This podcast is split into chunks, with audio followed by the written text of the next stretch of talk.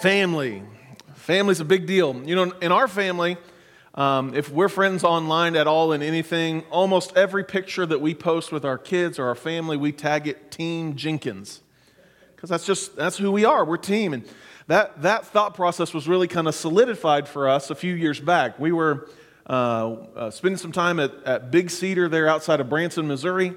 And we went to the sales pitch. You know, you go stay there for free, but you got to go sit through the three hour sales pitch, right? So we went and did our part, did our turn. So we go over, and Rachel and I are sitting there, and our presenter was fantastic. Really enjoyed it.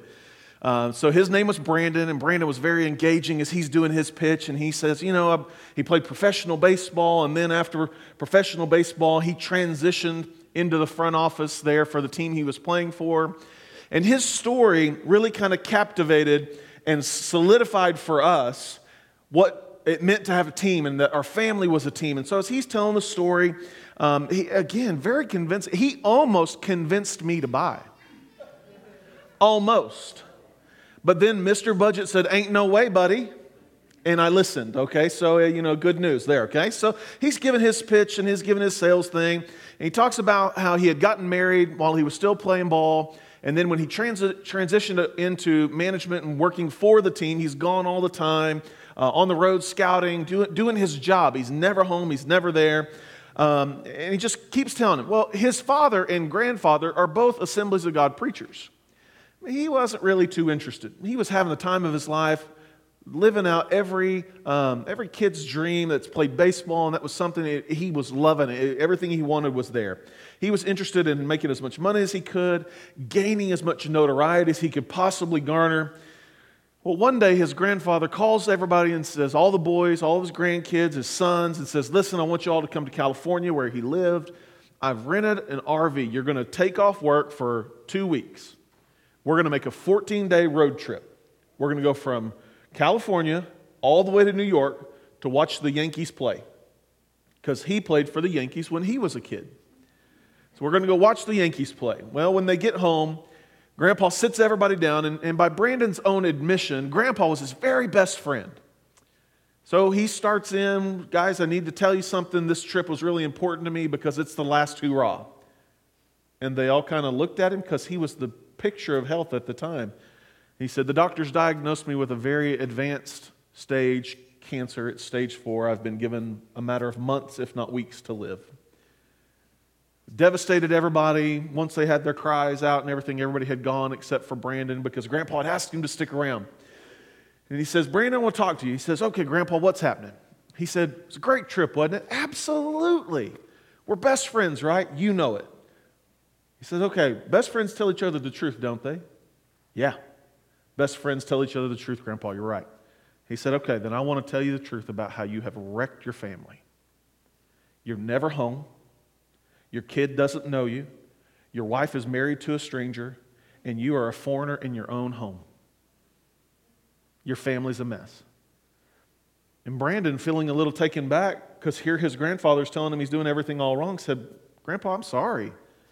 I am just fine with the life I have, living it out on baseball, on the road, doing my thing making money. My kids one day will appreciate the fact that there is a bank account one day that has their name on it for an inheritance, and it's going to be just fine. And if anybody doesn't like that, that's their own problem. Don't project your feelings onto me. And he said, That's fine. You're entitled to your opinion. But I've got one more question for you. How's your team doing? Well, Brandon immediately launched into a whole new thing man, the Cubs are doing fantastic, and we just signed this prospect, and this rookie is really doing something special. It just goes into stat after stat after stat after stat. When the Cubs were terrible, again, when they were terrible, Ted, that was for you, when they were terrible, he was, had hope that one day the Cubbies were going to win it because he worked for him, and it was a big deal. And his grandpa stopped him right in the middle of it and said, No, no, no, Brandon, you're missing it. I'm not talking about that team, I'm talking about your home team. That team that lives under your roof the most important team you're ever going to have. How are they doing? Well, that phrase stuck with Brandon. That whole process of, man, that's a team. He had never thought of it that way. And he said, you know what? I need to do something about my team. I need to invest. I need to make a difference in their lives. I need to do what it takes to see an improvement happen there. Well, his grand- grandfather passed away six short weeks later. Two years beyond that, his wife was diagnosed stage four breast cancer. And Brandon realized, God, you've been trying to get my attention. I'm going to pay attention. And he walked out of the front office of baseball and walked into the front office of his home to lead his family, to love his family, and to do what God had called him to do. That story, I've sat in a lot of those sales pitches, right? Because when I was a kid, that's how we traveled on vacation. We was po growing up, right? So that's how we went. We would go and we would listen to those. I've never sat and cried in one of those until that one. And he started crying. He goes, I never do this. Wiped his tears and walked, walked out the door. That phrase stuck with us. It's a team. I love teams. Teams are important to me. I grew up playing team, playing on teams. They mattered, but I had never once thought of my family in those terms. But that solidified for Rachel and I that, you know what, this is a team. We all have to work together. We can't rely on one superstar to make every decision and do every possible thing for us.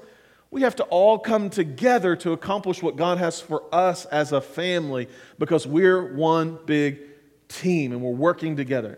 That's a big deal to us. That's why we talk about families around here. That's why we have teams that you can volunteer for because we all have to work together to make it happen. That's why a few weeks ago we had a big team meeting because we're all doing this together, right? And it takes each of us working together and relying on one another to make a difference. I just so happen to believe that families are the number one target for the enemy today. I believe it's been that way since day one, but I think we realize it in a much stronger capacity now.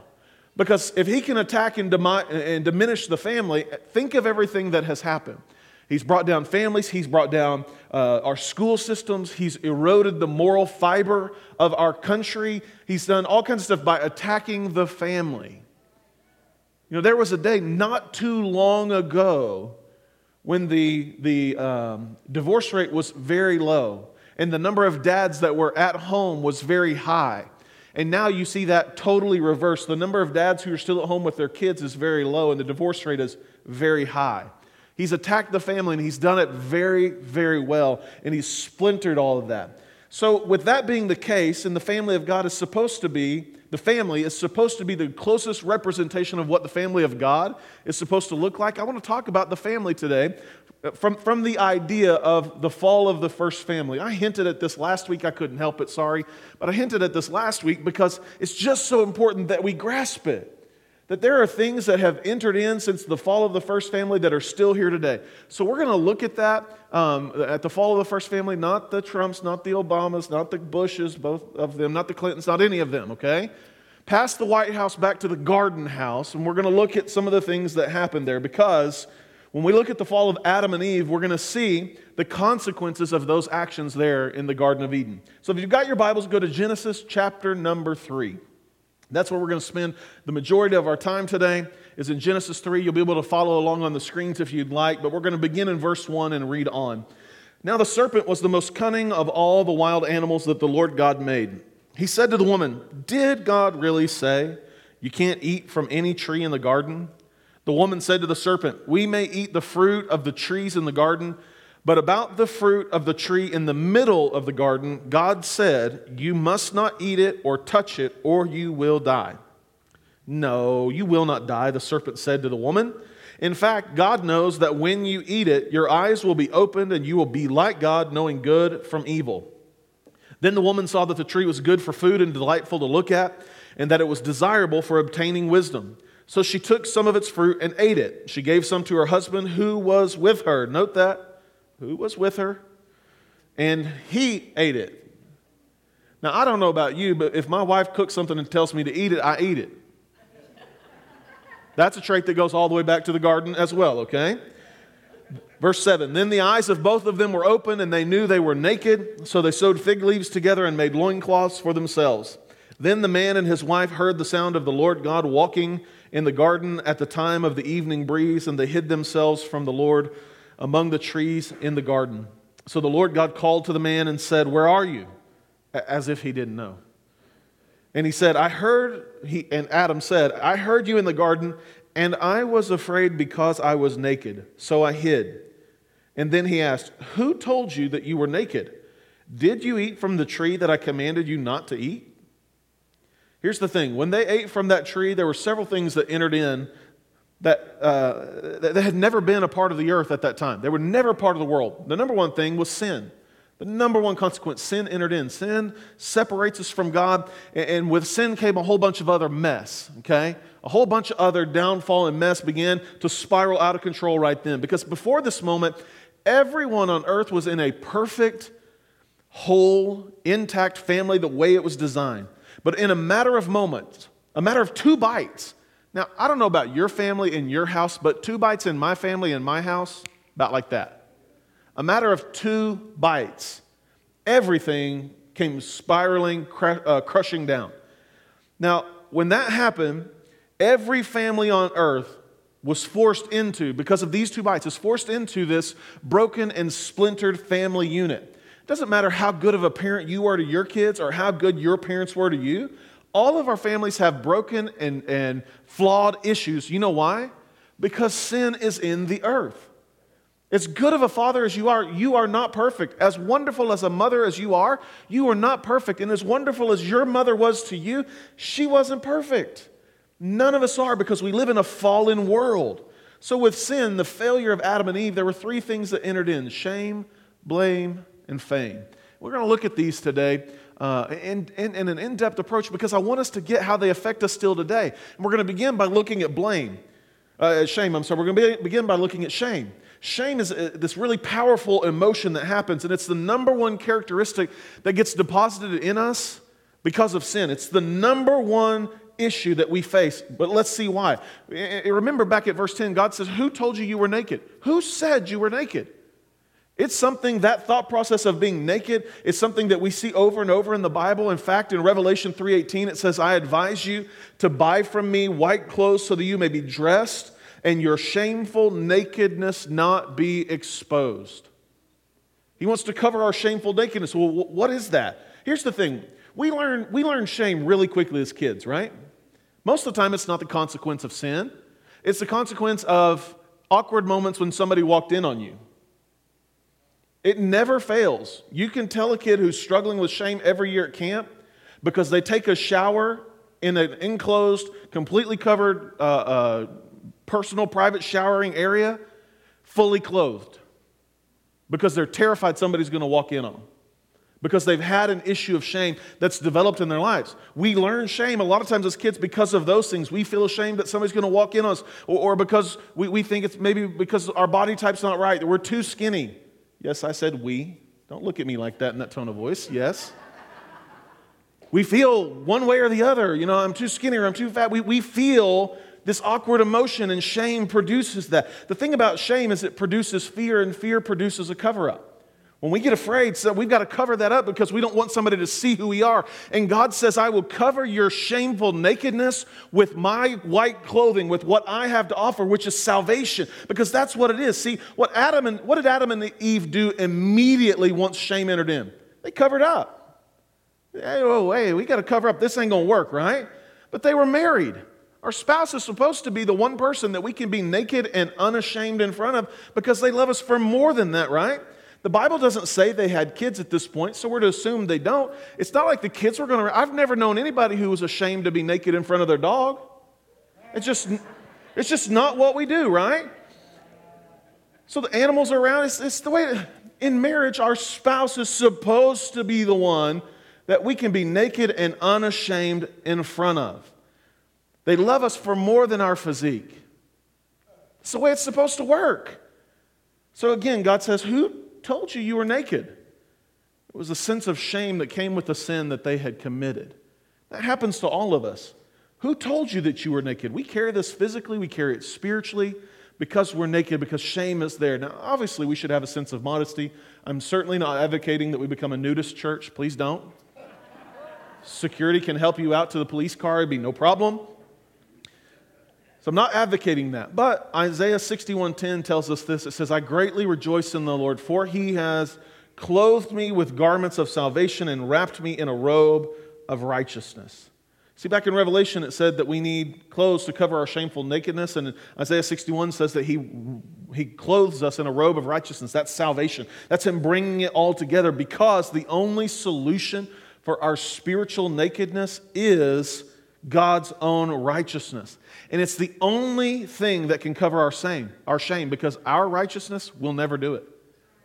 Our own righteousness, your own self righteousness can never cover the shame that's produced by sin. Now, I've struggled with shame in my own life. I have struggled with it severely.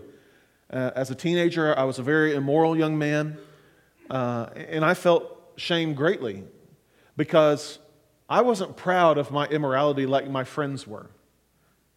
Because I had been raised differently. I knew better. It wasn't that my sinful nature was different than theirs, it was just that the shame that came with knowing what I had done haunted me. In fact, it haunted me for a long time. I felt like, well, I knew God had called me to ministry, but how can God ever use me with what I've done? I felt like my, mine was so much worse.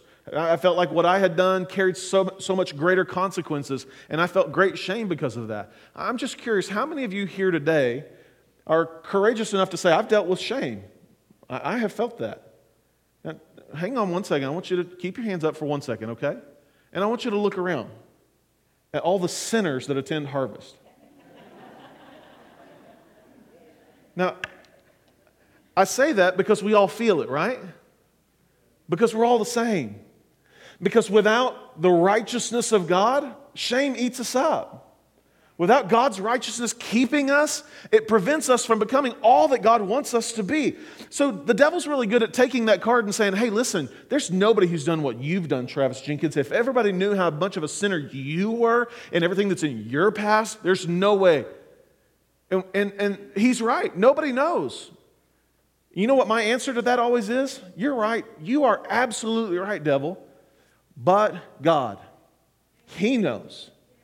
And there was a but God moment where He stepped in and brought salvation and clothed me in righteousness and said, This is my child. And I don't have to live with the shame that came with my sin that covered me for so long. I can move on and be, be past that. That's why 1 Peter 2 24 says that He bore our sins on His body when He went to the cross. And Hebrews 12 2 tells us that He bore the shame of the cross for us. So in His body, He took our shame, He took our sin, and He took it to a cross so we no longer have to live with the consequence of the shame. You don't have to allow it to rule your life. Now, before we move on to blame, I, I want to just interject here because parents, shame is a really powerful tool. One that, if we're not careful, becomes the easiest tool to go to to correct our kids. And it's the most damning tool you can use because it teaches them to hide everything they've ever done and to cover up. Don't do that. Take the time to discipline out of love and discipline correctly. Do it God's way. And if you do, uh, see, the, the problem is we think, oh, shame and embarrassing them, that's easy. It gets the result I want right now.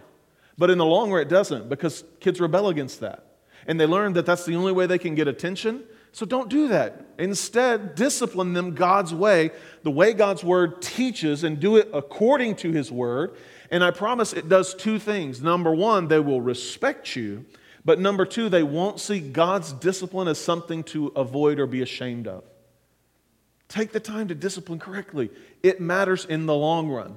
So, not only did shame enter in the world in the fall of the first family, so did blame. And blame's a big deal. In Genesis, continuing on in, in, in verse number 11, He's, then he asked, God said, Who told you you were naked? Did you eat from the tree that I commanded you not to eat from? The man replied, The woman you gave me, she gave me some of the fruit of the tree and I ate. I did it. I, I, yeah. So the Lord God asked the woman, What is this you have done? And what does she say? It was the serpent. He deceived me and I ate. What's the man do? It was her. And you. God, this is really all your fault. You brought her, you gave her to me, she tricked me just like everybody else. It's their fault, not mine. What does she do? Oh, Lord, don't look at me. He shifted the blame, and what does she do? She shifts it right back to somebody else. It wasn't me, it was that silly old serpent. The snake did it. And what does God say? You're all going to pay for it. Why? Because you can't blame your way out of accepting the responsibility that comes with it. Here's the thing that happens, right? Notice, notice this, okay? Immediately, when they sinned, they were separated from God. That's when the spiritual death began to spiral out. That's where death entered. Immediately, they were separated from God, but they were also separated from each other. It's her fault. They had been one, right? They had been all together. What does Adam do in one sentence? Blames two people. What does Eve do? She blames the, the, the, the, the snake. Why do, what do we do whenever something goes wrong? What, we, we tend to run to this God, this is your fault and their fault. If I had done what I wanted to do and not followed your way, then we wouldn't have ended up in this mess. We blame God and we blame the people who have been a part of it. And we struggle with that. It's not my fault that I'm the way it is. If you knew what they did to me and we hide behind that, here's the problem. If you fall to shame and you feel shame from, from sin and from issues in life, you will fall to blame. And you'll sit there and you'll go, It's not my fault. I didn't do it. It's their fault. This is not the way. Or, or, or we do this. We can be really good at this. We take all of the blame. Yeah, this is all my fault. I did every part of it. I deserve, and we, we get into this sulking thing, right? Woe is me. It's my fault. I deserve everything. I, right? Remember how your kids used to do that to you? No, don't, don't, don't give in to that. Again, I, I've struggled with this, the blame thing. Rachel said, Hey, could you stop leaving your shoes in the living room? Sure, I could stop leaving my shoes in the living room if you'll get all the clothes picked up out of the closet. Never mind that they were my clothes that had been sorted to be washed, and I didn't have anything to do with that. But we shift the blame, right? We're, we're, we're good at that. Don't look at me like you've never done it. you've done it too. We all have moments where we shift the blame. It's, it's part of growing out of that thing. Or, or sometimes it's like this who is supposed to take care of this? Instead of just picking it up and doing it, I'm looking for the person to blame that was supposed to have been responsible. Instead of just saying, you know what, let's get it done. It doesn't matter. Let's move on. We've got to move past the blame game. It doesn't matter. Stop shifting the blame. Sometimes it manifests like this with our families, right? Our kids will come to us and say, Mom, I've got a bad grade. But it's not my fault. The teacher doesn't like me. And if the teacher liked me, I would have a better grade. And I would, and you're like, never, no, that is not true. You are homeschooled and I am your teacher. Right? Or, or, or, or we give into it and go, you know what? She probably doesn't like you. I'm going to move you schools. We're not going to have this, that. They should treat you special. And we give into the same thing. Don't play the blame game. Don't buy into that. Another word for blame is accusation. You really want to know where the blame, res- everything results in and should, uh, all the blame should rest? Think about who's the accuser of the brethren. Give it all back and move on from the blame game. It really is the devil's fault. It originated with him. So move on from that so you can let go of, of shame and of blame. And then, thirdly, the thing that entered in, the third gift sin left us, if you will, is fame. This desire to want to be known. I, I want to be, I want to be important. I want to be recognized. In verses 14 through 19, there in Genesis 3, God lays out the consequences of their sin, right? He says, Hey, this is, gonna, this is what is going to result because of what you've done. And as he does, he gives them the curses that they brought on themselves. Notice what Adam does immediately following that in verse number 20. It says that Adam named his wife Eve. He named her.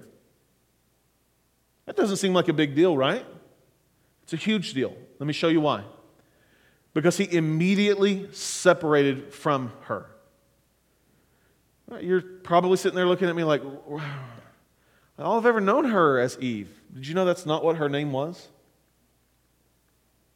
There are only two creatures in all of creation that Adam didn't name himself and his wife. Believe me? Kind of looking at me like I'm kind of crazy. It's okay. My kids look at me like this all the time. Let me prove it to you. Genesis chapter 5, verse 2 in the King James, and it says it correctly. Male and female created he them and blessed them and called their name Adam. Called their name Adam. They were one. Right? right? Right before the fall, what does Adam say? She is flesh of my flesh, bone of my bone. This is woman, part of me, right? And here he's separating from her and saying, No, no, no, you are going to be Eve you, if you don't understand the, the, the significance of this, let me show you. He says, You're going to be Eve because he's introducing labels that we have lived with all throughout history, right? You are going to be Eve, the mother of all living. In other words, here's your job, Eve. It's to bear children. Here's your role. This is what you're to do. We love labels. Let's be honest. We like them, right? Because we like to say, oh, that's Joe Blow's kid. Or that's so and so's little brother. or you know them, they've always been the black sheep of the family. You, you recognize that person, right? There's no denying that my family, my brother and my dad and I, we all look very, very similar. You could pick us out of a crowd of three if you didn't know us, right? Because we have characteristic traits, but we all thrive and, and want to find our own purpose and our own calling and know that there's something special for us. It's an issue that we've had for 6,000 years. And a lot of times men struggle with this because we like the idea that our wife is going to be at home taking care of us and providing for us and doing what we want. And really, if we're honest, we really kind of like the idea of having a servant.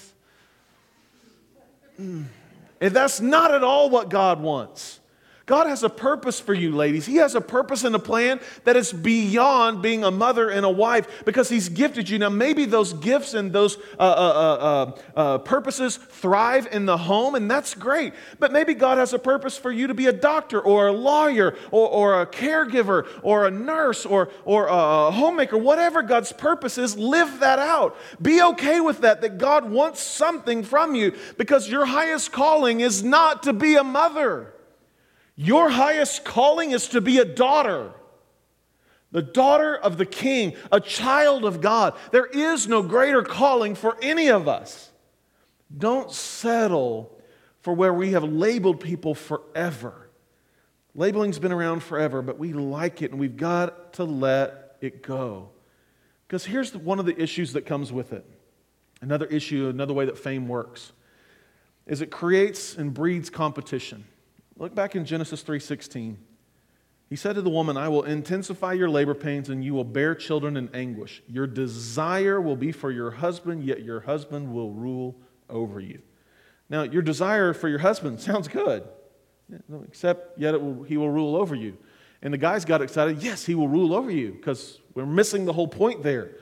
Here's the problem both of these are part of the curse.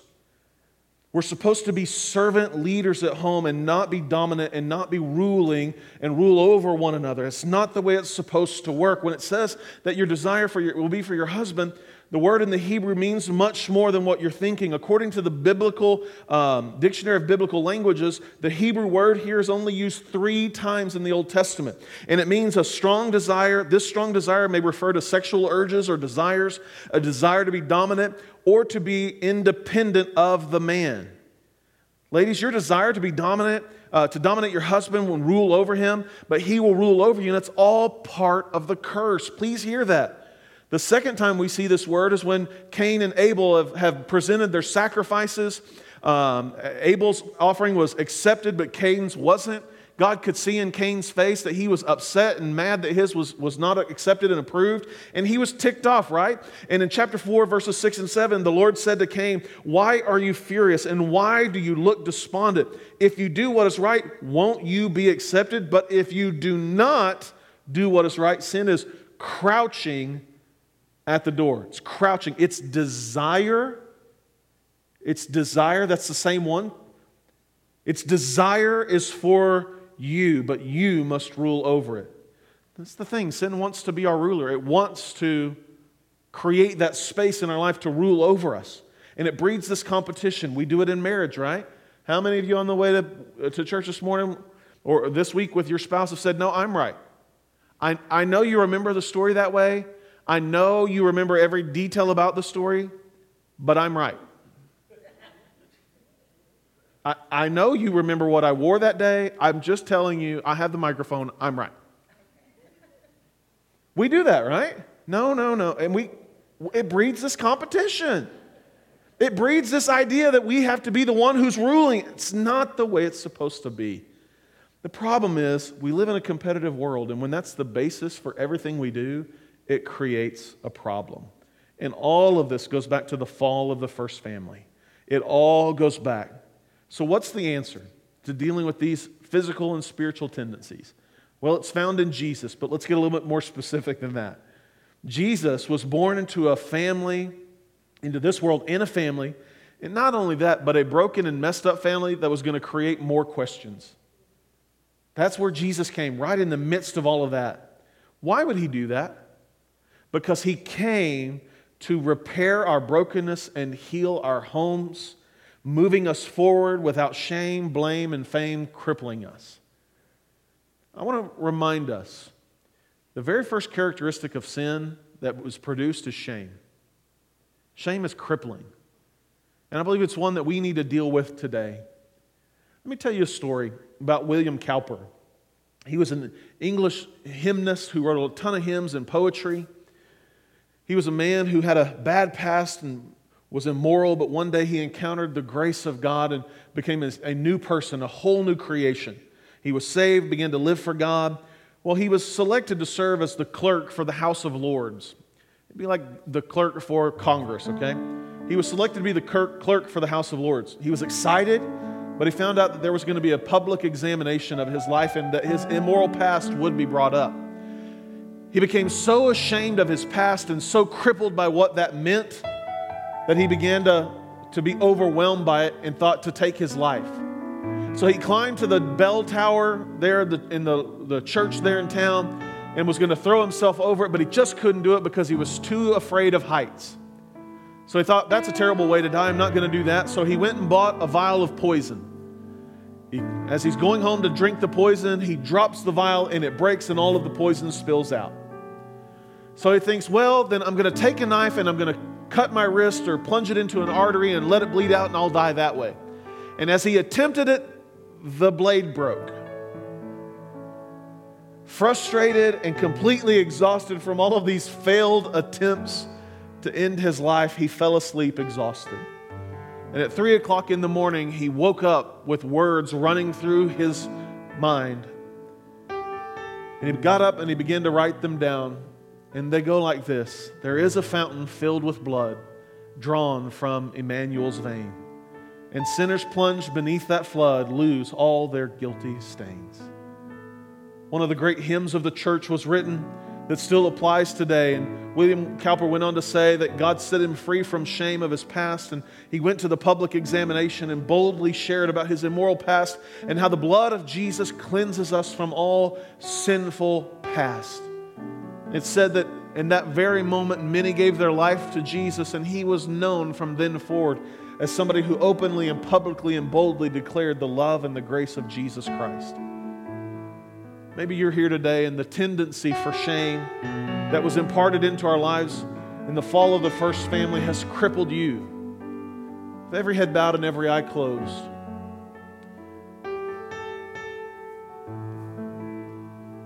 You know, coming into today, I wasn't sure which route I was going to land on. And I actually took the time to write out three different altar calls for shame, blame, and fame. Because I wasn't sure the direction that the Lord was going to take us. But I really have just settled in and really believe the Lord's dealing with us about shame. Perhaps shame has kept you from ever receiving Christ and His grace in your life. Perhaps you've leveraged the power of shame in your kid's life or your spouse's life to get them to do what you want. You've turned it into your trusted ally so that easily you can rule over them. Perhaps shame has kept you from stepping out because you're afraid somebody might find out that there's a sordid history that you've not divulged to everyone else. Can I just tell you today? Shame has to go. Don't allow shame to rule any of you. Maybe, maybe you're sitting here saying, Oh, but Pastor Travis, if you knew what I did when I was in my 20s and now I'm in my 70s, you would know that there's no way God could forgive. God can and will forgive you from that and completely wipe that out. And today could be your day that you walk out of shame's grip and control. If that's you, you're struggling with shame and have struggled with shame in the past, would you just slip up a hand? If that's you, all right? Okay. Yeah. Thank you. You put your hands down. Friends, today is the day that God can and wants to set you free from it. Oh, if we would just but receive the amazing grace of Jesus, because at the name of Jesus, every named thing, including shame, must bow. All across the room, would you stand right where you're at? Here's the way this is going to work. In a moment, our prayer team is going to come. And if you raised your hand because you're struggling with shame, we want to pray and agree with you. But if you have any need. If there's anything in your life that you say, Pastor, that's me. I've got a doctor's appointment this week. I just need someone to agree with me. I've got this going on in my family. We want to agree with you about that. But today, if you're struggling with shame, and please, please, please, don't rush to the doors right now. Give me just a couple of minutes because this could be the difference in somebody's eternity, okay? This could be the difference in somebody being set free to fulfill God's plan. So, all across the room, if you raised your hand or you need prayer for anything, as our prayer team and elders make their way now, I want you to get out of your seat and begin to make your way. Rachel's going to begin to sing. What a beautiful name it is. And I want us to respond to that as she sings. I want us to fill this place with worship. But if you need prayer, I want you to come. Get out of your seats now and begin to make your way. Don't let shame keep you where you're at. Let shame be broken off of you with every step you take down an aisle, with every step you take forward. Begin to move this way.